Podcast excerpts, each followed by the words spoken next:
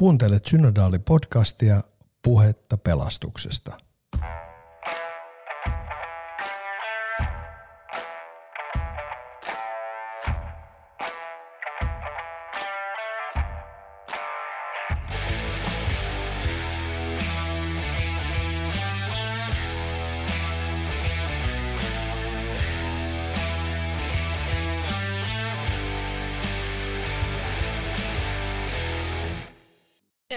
Synodaali-podcastin pariin. Mä oon Viljesen Maikki ja keskustelen tänään pelastuksesta ekokriisin aikakaudella yhdessä Pauliina Kainulaisen kanssa. Pauliina on teologian tohtoripappi, tietokirjailija Kontiolahdelta. Ja artikkelissaan Pauliina kirjoitti muun muassa, että koronapandemian aika on vaatinut vähentämään matkustamista ja infrastruktuuri etäkokoustamiselle on nyt laajasti käytössä ja niinpä mekin nauhoitetaan tämä podcast nyt etäyhteyksin. Pauliina on Kontiolahdella ilmeisesti ja minä olen Helsingin Puotilassa. Tervetuloa Pauliina. Kiitoksia täällä Kontiolahdella Höytiäisen suuren järven lähituntumassa olen. Tuota, mennään suoraan tänne, tänne artikkelin pariin ja sieltä nousseisiin ajatuksiin. Siellä tuota, kirjoitit, että Konstantinopolin ekumeninen patriarkka Bartolomeus puhuu ilmastonmuutoksesta oireena moraalisesta ja hengellisestä häiriötilasta. Ja meidän kirkon ensimmäinen ympäristöohjelma taas puhuu ihmisen vääristyneestä suhteesta luontoon. Ja sun näkemyksen mukaan taas yksi tie kohti luonnon tasapainon palauttamista olisi palata miettimään ja ymmärtämään luonto pyhänä niin minkälaisia askeleita me voidaan ottaa yksittäisinä kristittyinä tai kirkkona löytääksemme taas luonnon pyhyyden? Mitä meidän tulisi oivaltaa? Mun mielestä tämä ajatus luonnon pyhyydestä on yksi niitä välttämättömiä sellaisia maailmankatsomuksellisia ja ihan hengellisiäkin askelmia, joita meidän olisi, olisi otettava, eli palattava johonkin, mikä, mikä on ollut hyvin keskeistä meidän mielenmaisemassa, ihmisen mielenmaisemassa, mutta joka tässä modernissa länsimaisessa kulttuurissa on, on ollut useamman vuosisadan ajan aika syrjässä. Ja, ja mun mielestä jos, jos on kadotettu luonnon pyhyyden taju, niin silloin myös tämmöinen tietty rajaan taju hämärtyy, että miten meidän miten meidän olisi hyvä suhtautua muuhun luontoon lähellämme ja, ja ihan globaalisti. Ja siinä mun artikkelissa mä, mä avaan niin kuin, niin kuin aina vähän sitä, että miten, miten on myö, hienoa, että myös kristinuskon sisällä voi ajatella, että luomakunta on pyhää. Ei panteistisesti niin, että ajatellaan, että luonto itsessään on jumalallinen ja jumaluus, vaan, vaan tietyllä kristillisellä twistillä, että, että ajatellaan, että Jumala on niin läheisesti läsnä kaikessa luodussaan, että, että se, on, se on lähtökohta kristilliselle ajattelulle luomakunnan pyhyydestä. Mä, mä näen tämän kovin hengellisenä kysymyksenä, tämän e-, ekokriisin ratkaisemisen omalta osaltaan myös hengellisenä kysymyksenä ja, ja liityn esimerkiksi sen Bartolomeuksen, patriarkka Bartolomeuksen ajatukseen hyvin vahvasti, että me ei selvitä, jos me ei myös niin kuin oteta tätä moraalista ja hengellistä syvää ulottuvuutta mukaan. Ja löydetään jotenkin niin voimallista tapaa muuttaa meidän luontosuhdetta kunnioittavammaksi ja meidän omaa elämänmuotoa kohtuullisemmaksi. Tässä tarvitaan mun mielestä myös myös kirkko mukaan.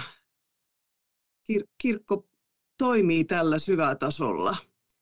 Ja jos me pystyttäisiin jollain todellisella tavalla palaamaan tähän ajatukseen luonnon pyhyydestä, niin sillä olisi sit vaikutuksia ihan kaikkeen. Kaikenlaisiin käytännön ratkaisuihin sitten seurakunnissa ja yksittäisten seurakuntalaisten elämässä ja sitä kautta tämän yhteiskunnan arvovalinnoissa. Minkälaisena hetkinä sä oot kokenut luonnon pyhyyttä? Vai onko se semmoinen niin jatkuva olotila sulle? Mm. No ainakin se on mulle tuttu, tuttu kokemus jotenkin lapsuudesta asti.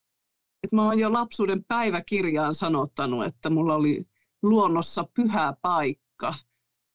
Ja, ja sitä mä varmaan sitten tässä aikuisiellä koittanut jotenkin sanottaa ja hahmottaa, että mit, mitä ihmettä, mitä, mitä mä olen sillä mahtanut jo silloin tarkoittaa, mutta se on tavallaan mulle ihan arkinen kokemus, että se, se ei ole niin kuin sellaisia ihmeellisiä, mystisiä kokemuksia, vaan, vaan sitä, että kun, kun olen päivittäin ulkona luonnon keskellä, niin se kauneus ja ihmeellisyys jotenkin, se, se tulee pienissä yksityiskohdissa tai se tulee maisemassa tai se tulee vuoden aikojen kierrossa. Pyhyys, pyhyys on siinä niin kuin päivittäin minun joka päivästä leipää. Eli pitäisi jotenkin jollain tavalla niin kuin nähdä se luonto siinä ympärillä, ei vaan niin kuin kulkea ohi tai läpi, vaan nähdä, että mitä kaikkea meidän ympärillä on. Niin, aistit avoimina. Se, se on mulle myös tärkeää, kun mä lähden luontoon, että mä, mä esimerkiksi en, en koskaan kuuntele kuulokkeilla mitään, vaan, vaan mä kuuntelen luonnon ääniä, että, että mä haluan jotenkin elää mahdollisimman täydesti vuoden aikojen rytmissä ja, ja keskellä tätä ekokriisin aikakautta, mitä me eletään, niin silti luonto on mulle niin, kuin niin valtavan suuri ilon, ilon ja onnen lähde ja, ja sellainen yhteys luontoon pitää mua elossa ja koossa. Ja no näinhän se tietysti on, että, että meidän yhteys luontoon on hengityksen kaltainen. Se on niin olennainen. Ja niin, siksi tämä on niin valtavan tärkeä kysymys, että vaikka me eletään nyt monenlaisten muidenkin kriisien keskellä, aina, aina uutiset täyttää joku, joku vaikea, vaikea kriisi, niin kuin nyt viime vuosina on nähty, niin, niin mä koitan silti jaksaa kuitenkin pitää esillä myös tätä erittäin isoa ja pitkävaikutteista kysymystä meidän luontosuhteesta. Mä ajattelen, että kristittynä meidän täytyy ajatella aika pitkälle tulevaisuuteen sinne seitsemän sukupolven päähän, että millaista, millaista tällä maapallolla on elää sitten. Että se on meidän nyt elävien, joilla on vaikuttamisen välineitä käsissämme, niin se on meidän yksi äärimmäisen tärkeä tehtävä tänään. Kyllä mäkin ajattelen jotenkin siihen, että me ollaan niin kuin täysin riippuvaisia luonnosta, että vaikka ihminen, joka väittäisi, että ei ole minkäänlaista luontosuhdetta elämänsä aikana syntynyt, niin silti, silti me ollaan täy, täysin riippuvaisia, että me ei niin kuin tästä, tästä maailmasta ja luomakunnasta päästä eroon. Ja mm. mä oon käynyt niin kuin keskusteluja, tai kun itse kokee sitten tämmöisen niin kuin kri, ekologisen kriisin tai, tai miksi tätä nyt haluaa kutsua, niin jotenkin semmoiseksi syvä, syvästi myös niin kuin hengelliseksi asiaksi, jotenkin semmoinen, että mun niin kuin usko velvoittaa tekemään, tekemään ja toimimaan. Niin sitten kun käy keskustelua sellaisten kanssa, jotka jotenkin ajattelee, että tämmöisestä ilmastonmuutoksesta ja kaikesta muusta puhutaan ihan tarpeeksi kirkon seinien ulkopuolella, että kirkon kannattaisi keskustella, keskittyä niin kuin uskon ja pelastuksen, jos näin voi sanoa, kannalta olennaisiin asioihin ja jättää tämmöinen ympäristöpuheet kirkon seinien ulkopuolelle. Niin miten me voitaisiin niin löytää toisemme?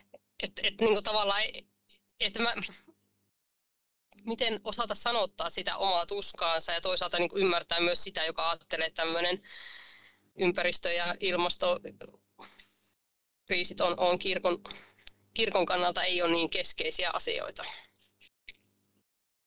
Tässä mielessä on minusta aika hienolla tavalla ajankohtainen tämä synodaalikirjan kokonaisaihe pelastus.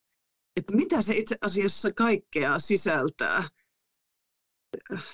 Niin jos tämän keskustelukumppanin kanssa, jos häntä kiinnostaa pohtia teologiaa ja raamatun tulkintaa, niin, niin sieltä voisi löytyä niitä siltoja Mä itse koitan tässä artikkelissani avata sitä pelastuksen kokonaisvaltaisuutta, joka mun mielestä löytyy jo niin kuin pelkästään raamattua lukemalla. Ja, ja se, tarkoitan sillä näin lyhyesti sanottuna sitä, että pelastus ei ole pelkästään yksittäisen ihmisen jumalasuhteen kysymys. Ilman muuta se on sitäkin. Ilman muuta se, se tuntuu sekä niin kuin tässä elämässä että elämässä kuoleman jälkeen. Tämä, tämä on niin kuin sel, selvä juttu raamatun äärellä ja hyvä niin, mutta se ei ole kaikki. Tulee tällaiset laajenevat kehät, joissa pelastus liittyy myös vahvasti tämän puoleisiin lähi-ihmissuhteiden elpymiseen ja yhteiskunnallisiin kysymyksiin, vaikkapa oikeudenmukaisuudesta ja rauhasta. Esimerkiksi Jeesuksen julistus Jumalan valtakunnasta, sillä on myös tällainen yhteiskunnallinen ulottuvuutensa. Ja sitten tämän meidän teeman kannalta hirveän olennaisena, niin, niin kyllä raamatusta löytyy tällainen kosminen käsitys pelastuksesta, jossa koko luomakunta huokaa ja kaipaa pelastusta ja jossa koko luomakunnalle sitä myös julistetaan ja, ja siis jopa Jeesuksen toisen, toisen sanamuodon mukaan lähetyskäskyssä kehotetaan julistamaan hyvä sanoma kaikelle luodulle. Ja Paavalilla ja, ja varhaiskirkon teologialla noin yleensä ottaen oli tällainen kokonaisvaltainen käsitys pelastuksesta. Silloin siinä joku kysymys luomakunnan pelastuksesta, se ei ole kehällinen, siis niin kuin marginaalisessa mielessä, vaan se on osa tätä suurta kokonaisuutta. Tai, tai joku ihmisarvoon tai oikeudenmukaisuuteen tai rauhaan liittyvä kysymys ei, ei ole kehällinen pelastuksen kysymys, vaan osa sitä ydintä. Et tätä kautta mä ajattelen, että voisi vois löytyä niitä siltoja siihen, että, että miksi tämä on myös kristityille ja meidän kristittyjen yhteisöille elintärkeä kysymys. Se, se on hirveän niin kuin jotenkin jännittävää, että on yhtäältä nämä, jotka on sitä mieltä, että tämmöisestä ilmastokriisistä ja muusta ei pitäisi kirkossa puhua. Ja sitten samaan aikaisesti tapaa niitä ihmisiä, jotka koko ajan puhuu siitä, että, että kirkko ei ole läheskään niin aktiivinen toimija kuin pitäisi. Et, ettei sitten myöskään niin kuin, he kokee, että kirkko ei toimi, vaan, vaan niin kuin keskittyy nimenomaan sinne jotenkin yksilön pelastukseen, eikä näe tätä maailmaa. Niin mitä sä ajattelet, että mitä kirkko on jo tehnyt? Ja mitä, mitä tavallaan tälle toiselle ääripäälle, jotka niin kuin odottaa kirkolta enemmän, niin mit, mitä taas heille voi sanoa? No, kyllähän meidän kirkossa on, on jo havahduttu tähän hyvä tovi sitten ja, ja koetettu niin kuin tavallaan sitä omaa tonttia, omaa seurakuntien toimintaa esimerkiksi määrätietoisesti jotenkin saada e-, ekologisemmaksi ja, ja tämä taju putoa mukaan kaikkeen seurakunnan toimintaan. On, on ympäristödiplomijärjestelmä, on nämä kaksi ilmasto-ohjelmaa. Se ei ole mitätöntä, että, että meillä on nämä, koska mä näen sen myös sillä, että jotta kirkon ääni voisi kuulua yhteiskunnassa, niin kaikupohjana täytyy olla se, että yritetään itsekin tehdä parannusta ja ekologista mielenmuutosta näissä asioissa, ja sitä yritetään. Eli periaatteessa meillä olisi, olisi tällainen mahdollisuus myös sitten julkisessa laajemmassa keskustelussa vielä vahvempaan ääneen ja rooliin. Niin kuin aluksi sanoin, että, että tämä on moraalinen ja hengellinenkin kysymys ja kirkko, kirkko toimii hyvin omillaan juuri niillä tasoilla. Mutta toisaalta meidän kirkkona meidän ääntä sitten tietysti myös tavallaan vaimentaa se, että näissä käytännön sovelluksissa törmätään sitten tämmöisiin aitoihin ja vaikeisiin eettisiin ristiriitoihin. Mä ajattelen nyt vaikka sitä, että seurakunnat omistaa, siis osa seurakunnista omistaa aika paljon metsää ja, ja yhdestä näkökulmasta vaikkapa ilmastokriisin torjunnassa tai lajikadon hillitsemisessä – olisi ihan todella tärkeää, että vanhimmat metsät säästetään ja, ja metsiä ei kovin rajusti käsiteltäisi. Mikä sitten taas arkipäivän ratkaisuissa seurakunnissa on, on siellä on niin kuin vallitsee vähän toisen tyyppisiä arvoja. Ja mä olen itsekin ollut töissä pienissä seurakunnissa ja tiedän myös ne niin kuin pienen, pienen ja köyhän seurakunnan paineet. Eli oikeasti hyvät asiat on eettisesti puntarissa ja, ja niistä, niistä olisi tehtävä sit mahdollisimman viisaita valintoja. Se, se ei ole helppoa ja siinä vaadittaisiin kokonaiskirkon tasolla sitä taakan jakamista, jotta, jotta vaikkapa metsi, metsäsuuden voisi kirkossa muuttua. Mutta tämä on vain yksi esimerkki siitä, että sitten kun tullaan ihan niihin arjen ratkaisuihin, niin asiat on aika, välillä aika vaikeita ja vaatii aikaa, että, että sitten muutosta tapahtuu. No, mä, mä olen jotenkin kokenut, että on kirkossa myös hirveän paljon jotenkin niin kuin yksilön vastuulla, että, että tavallaan suurissa linjoissa voidaan niin kuin kannattaa ympäristödiplomia ja, ja metsänsuojelua ja muuta, mutta sitten tavallaan se, että kun tehdään niitä arkisia ratkaisuja, no jos ajatellaan vaikka ihan, että miten niin kuin seurakunnan työntekijöiden taukohuoneessa kierrätetään, niin se, se ei enää olekaan ikään kuin semmoinen ikään se on sitten niin yksilöiden vastuulla. Mm-hmm. Si- siis se, että se järjestelmä luodaan ja se, että on sitten se siivooja, joka niin kuin suostuu viemään monenlaiset raskat ja muuta. Että se on pieni asia, mutta että sitten jotenkin se, se jää yksilöiden vastuulle tosi paljon. Mm. Ja sitten varmaan myös joku seurakunnan metsät, niin onko se sitten pitkälti luottamushenkilöiden ja heidän niin kuin näkemystensä vastuulla? Mm. Ju, juuri näin, että yksilöiden vastuulla tai, tai, tai sitten hirveän vahvana on, että mennään niin kuin ennenkin, että, että nämä niin kuin teologiset teologiset ja hengelliset näkökulmat näihin käytännön asioihin sit kuitenkin saattaa jäädä vähän sinne teorian tasolle. Et se ju- juurruttaminen arjen ratkaisuihin on vaativaa. Olen samaa mieltä sun kanssa.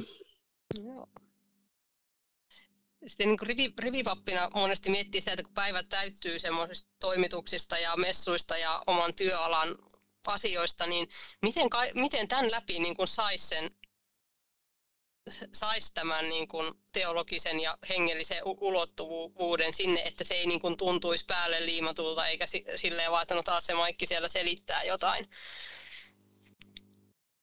Joo, mun mielestä tämä, tämä työn hektisyys on, on aika iso kysymys, joka varmasti vaikuttaa myös siihen, että miksi tällaiset ihan tärkeiksikin koetut teologiset tai hengelliset painotukset ei välttämättä, niitä ei sitten ihminen jaksa työntekijä vaikka määrätietoisesti tuoda työn kuvansa. Että tavallaan me puhutaan pelastuksesta siinäkin, jos työelämä on, on jotenkin kauhean joka suuntaan levahtavaa ja, ja uuvuttavaa. Siis seurakuntienkin työntekijöistä tosi moni työskentelee uupumisen partaalla. Että,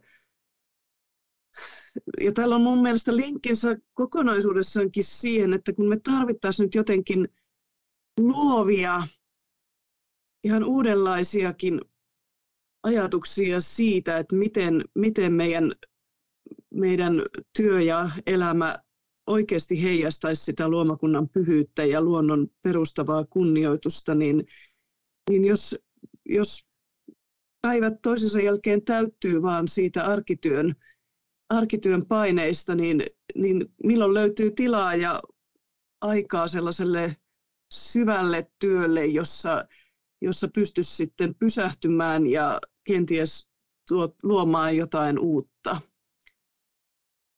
Yksi, mikä minusta kietoutuu tähän, on, on tämä teknologian, teknologian tuomat No, teknologia on siis, se ei ole mustavalkoinen juttu ollenkaan. Me hyödynnetään sen hyviä puolia parhaillaan tämän uusimmankin Kyllä. viestintäteknologian, mutta sen kokonaisvaikutus on minusta iso juttu, miten se myös kuormittaa meitä ja, ja voi omalta osaltaan estää sellaista keskittymistä vaativaa, vaativaa syvää työtä joko ihmisten kohtaamisessa tai, tai teologian luomisessa tai muissa tällä, tämän tyyppisissä asioissa. Eli sitä kautta tämäkin kietoutuu tähän ekologisen pelastuksen kysymyksiin, että, että me tarvittaisiin meidän parhaita voimavaroja ja aivosolujen vipinää myöskin niiden uuden tyyppisten ratkaisujen löytämiseen. Sellaista, jotka innostaisi, jotka, jotka auttaisi pelkistämään, hyvällä tavalla pelkistämään sitä, miten meidän päivät täyttyy. Parhaimmillaan joku ympäristödiplomi innostaa työyhteisöä. Mä oon siitäkin kuullut monta kertaa, että kun siinä on päästy vauhtiin sen toteuttamisessa, niin siitä on tullut työyhteisön yhteinen mukavakin haaste. Mutta monessa työyhteisössä ei jakseta edes tarttua siihen, kun mennään siellä uupumisen rajalla jo valmiiksi. No mikä on seurakuntalaisen rooli? Et, mm. et kun mä jotenkin ajattelen, että se joku ympäristödiplomi, niin se, jos se on seurakunnalla, niin se ei voi olla työyhteisöllä, mm. vaan, vaan seurakunta on niin kuin ymmärrettävä niin laajemmin. Ehdottomasti. Se on niin minusta seuraava askel ympäristödiplomi ajattelussa, että, että jotenkin koko meidän ajatus seurakunnasta myös, myös sitten se, se, sitä lähestytään, lähestytään sitä luomakuntavastuuta sitten myös yksittäisten seurakuntalaisten ja, ja pienten ryhmien, ryhmien toiminnan kautta. Mä näen tässä sellaisia valopilkkuja siinä, että esimerkiksi tämmöinen luontohengellisyys näkökulma kristilliseen traditioon tuntuu olevan tosi nousussa ja kiinnostaa ja innostaa ihmisiä – et ihmisiä hakeutuu luontohengellisyysaiheisiin koulutuksiin ja he on, he on siis sekä työntekijöitä että tavallisia seurakuntalaisia, joiden sydäntä tämä on lähellä. Ja, ja siellä, siellä tapahtuu kivoja asioita ja, ja innostumista. Eli varmaan siinä on nyt niin kuin tämän ajan ruohonjuuritasolta nouseva uudistuksen it, itusia, joka, joka herättää toivoa. No sun, tuossa sun artikkelissa vilahtelee yhdyssanat, joissa on syvä tai syvyys osana. Siellä on syvä virta, syvä juuri, syvä uoma, syvyys, ulottuvuus, syvä taso, syvä tieto, syvät vedet ja niin edelleen. Niin tota, niin kun luin sitä ja sitten mietin, että moni semmoinen, joka on tästä kaikesta niin kuin hirveän ahdistunut, niin kokee olevansa jo tosi syvällä. Niin miten löytää siellä pimeässä ahdistuksen syvyydessä ne toivoa luovat syvyydet ja toivoa tuovat syvyydet? Syvyyden teema, teema on minusta jotenkin tärkeä ja, ja sanon kaikesta huolimatta, että kiehtova. Eli siis syvyydessä on, voi olla se kauhistava puoli, joka vaikkapa monelle nuorelle voi olla, olla aika aika tuttu tänä päivänä, että tulevaisuus on peruttu mielialaa, on, on ahdistava. Mutta sitten toisaalta syvyydessä voi myös kohdata, kohdata kristillisin termein sanottuna Jumalan hengen voiman. Ja se on jotain, mitä me tarvitaan tähän kokonaisuuteen – ihmiskunta on aika pahasti kulkenut harhaan nyt luontosuhteen kysymyksissä ja, ja tuntuu, että ihan omin voimin tätä, tätä ei nyt kyllä kurssia saada muutettua. Me tullaan tässä myös luterilaisen hengellisyyden ytimeen. Ytimeen siinä mielessä, että me tarvitaan tähän armon voima, sen vapauttava, sen toivoa luova voima. Ja itse asiassa tämä, mitä sä kysyit, että siellä ahdistuksen syvyydessäkin, niin t- tässä jotenkin Lutherista alkaen niin on kuitenkin ajateltu, että, että siellä, siellä Jumala on läsnä. Että ristin teologia on tosi, tosi ajankohtaista siinä mielessä, että, että siellä ristiriidoissa, niissä eettisissä vaikeissa ristiriidoissa tai siellä ahdistavassakin syvyydessä Jumala on läsnä. Ja mä ajattelen, että tämä syvyyden teema on myös siinä mielessä tärkeä, että, Ja tässä tullaan ehkä siihen, mikä luterilaisessa teologiassa ja hengellisyydessä on vähän liian ohutta, tällainen tietynlainen ihmisen hengellisen tien kulkemisen opastus. Ja mä ajattelen, että sekin oikeastaan on, on sijoittuu kyllä siihen, siihen vaiheeseen, kun ihminen on, on jotenkin tajunnut oman kädettömyytensä ja, ja avautuu ar, armon todellisuudelle, niin siitä, miten siitä eteenpäin mennään, niin siinä kristillisellä kirkolla kokonaisuudessaan olisi paljon annettavaa, ja me voitaisiin ammentaa sieltä varhaisen kirkon hengellisistä lähteistä, että mitä se mielenmuutos todella voisi tarkoittaa tässä ajassa. Sehän on siis Jeesuksen julistuksen ydintä. Muuttakaa mielenne ja, ja avautukaa Jumalan valtakunnan todellisuudelle, joka on teitä lähellä ja teidän sisällänne. Tämmöinen sisäisen elämän matka, matka niin tähän varhaiskirkon ja, ja mystiikan teologian ne syvät uomat kautta vuosisatojen voisi tuoda meidänkin kirkossa vähän jotain olennaista lisää. Me tarvitaan se ekologinenkin mielenmuutos. Kyseessä on tosi, tosi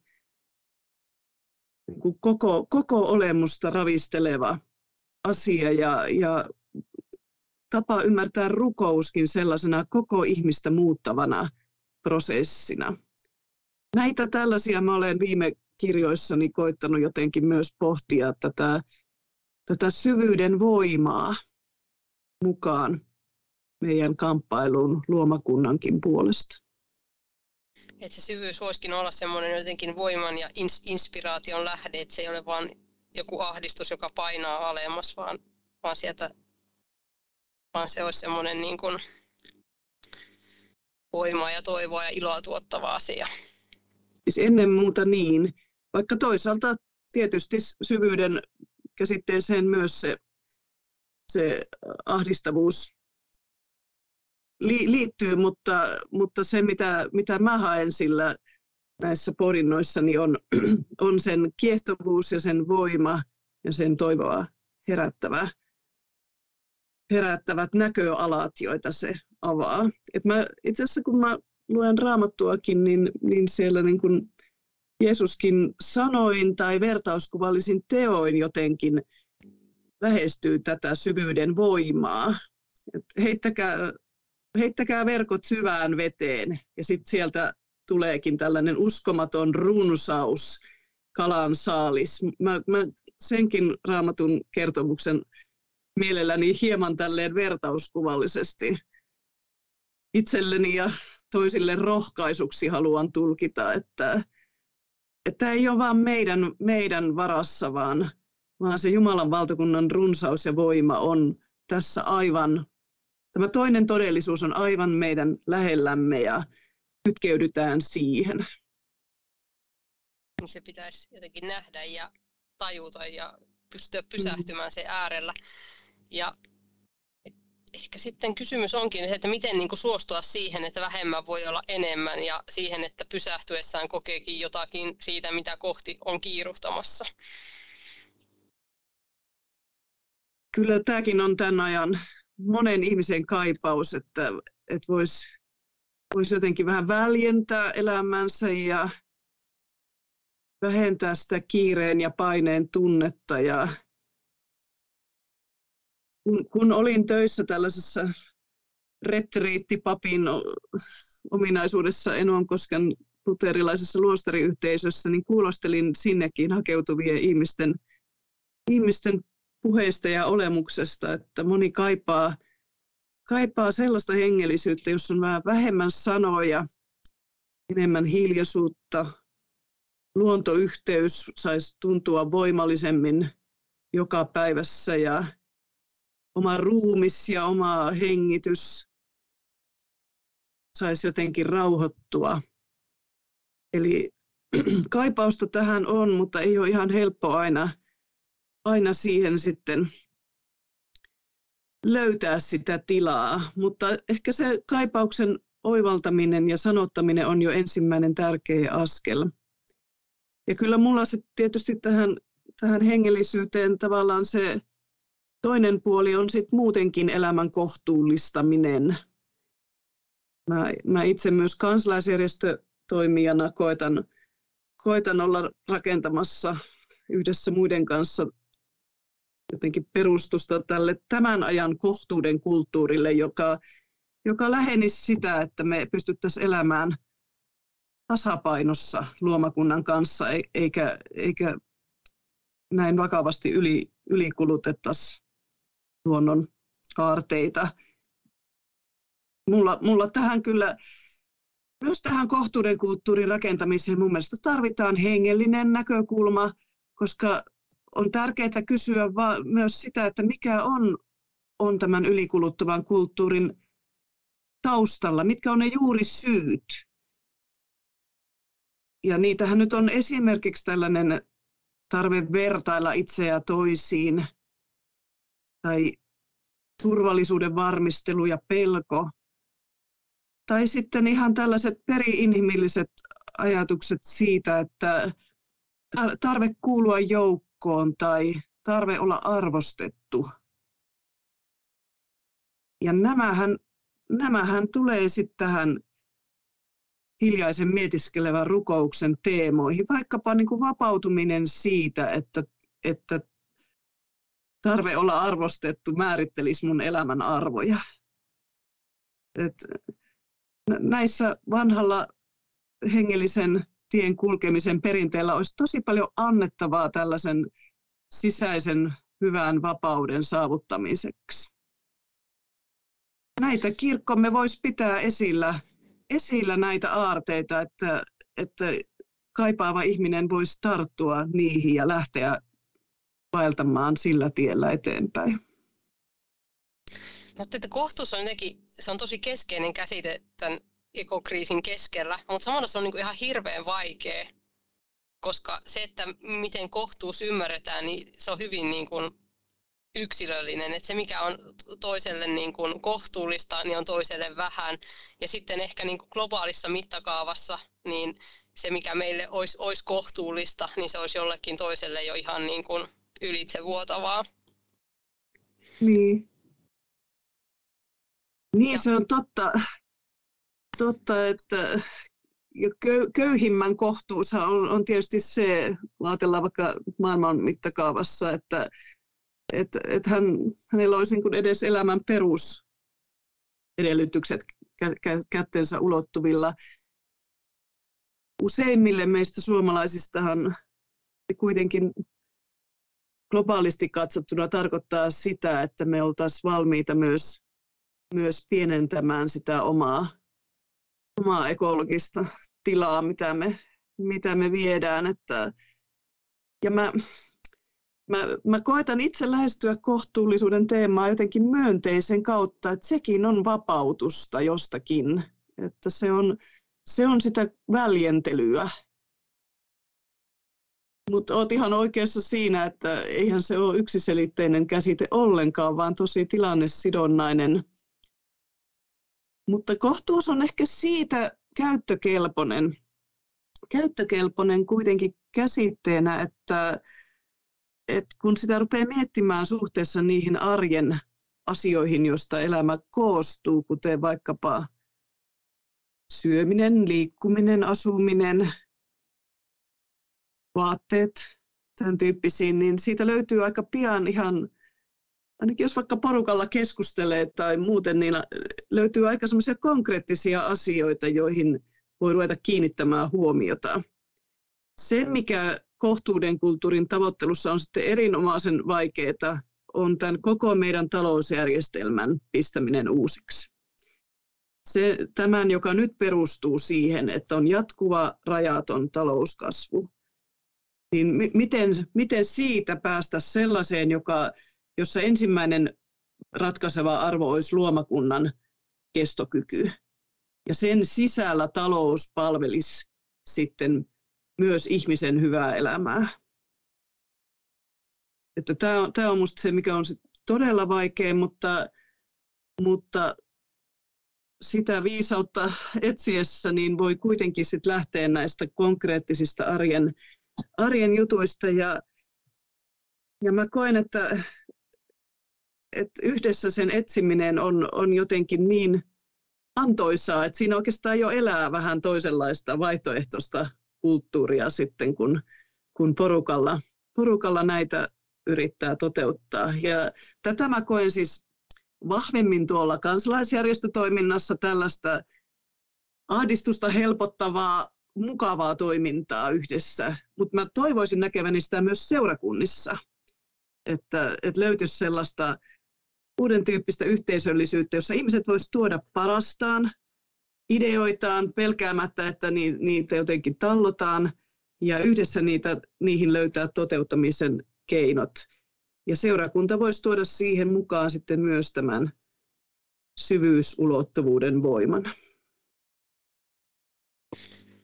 Tämä on siis niin kuin iso ja monimutkainen kysymys, kun kaikkeen sitten kietoutuu aina raha ja talous, että, että sitten että vaikka haluttaisiin ajatella pitkällä aikavälillä ja haluttaisiin ajatella jotenkin ekologisesti, mutta sitten kun se tulee sinne omalle rahapussille, niin sitten kuitenkin otetaan se edullisin vaihtoehto ja, mm. ja niin kuin ei, ei niin kuin nähdä, että et niin kuin pitkällä tähtäimellä siitä saattaa sitten luo, luomakunta ja ne seitsemän tulevaa sukupolvea niin kuin maksaa korkea, korkeitakin hintaa.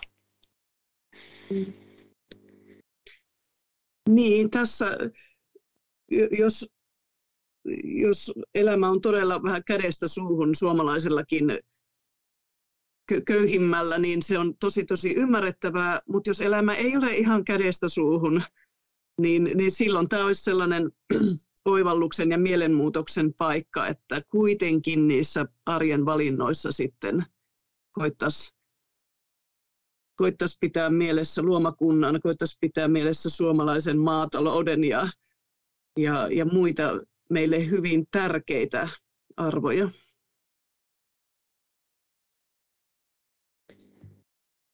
Tässä sun artikkelissa oli rukou, rukouksia, jotka oli ilmeisesti sun omasta kynästä lähtöisin. Mm. Ja mä ajattelin, että mä voisin tänne loppuun siteerata vielä, vielä yhtä pientä pätkää sieltä. Kuulen vuorilta sanomia tuhotulvista ja kulkutaudeista, mutta en pelkää, sillä sinä sisimmässäni sanot hiljaa, ei ole hätää, nämä ovat uuden luomisen synnytystuskia.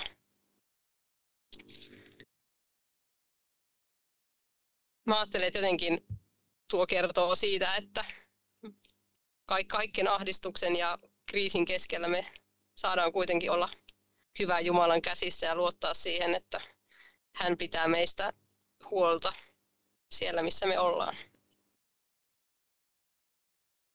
Juuri näin, että kristittynä mikään tilanne ei ole toivoton.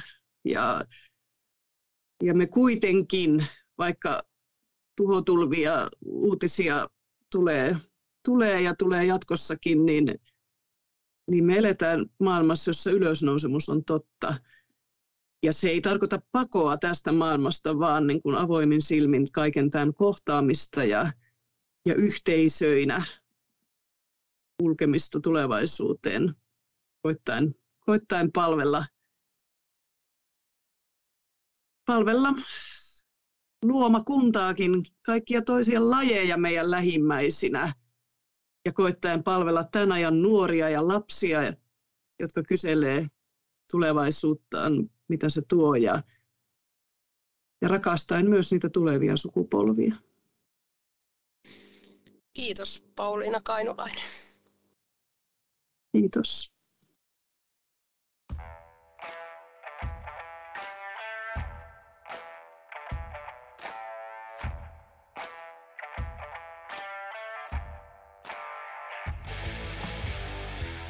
Tämän podcastin ovat tuottaneet Satu Huttunen ja Pietu Korpelainen. Lisää tietoa osoitteessa helsinginhiippakunta.fi kautta synodaalikokous.